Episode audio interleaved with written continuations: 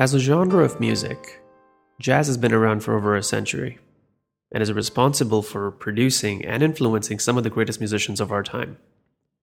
Experimental, up-tempo, funky and daring, jazz has always been at the cutting edge of what's possible. But where did this music come from?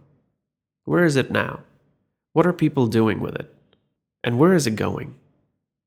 How do these rhythms, the voices, the harmonies, how do these things combine to create these sounds?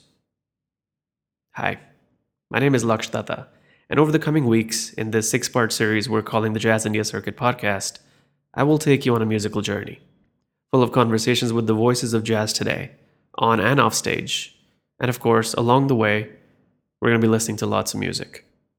And all of it will be leading up to our namesake, Jazz India Circuit, which is a celebration of jazz over 3 days of spectacular performances and experiences.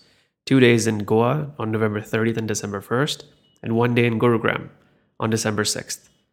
On this year's lineup are Karan Koslineco, Simon Thacker, Macha Gariban Trio, The Shuffle Demons, The Great Harry Hillman, Mono Suezi, Denny Spilowska's band, and The Turbans. Now you can learn more about the events and get your tickets on jazzindiacircuit.com.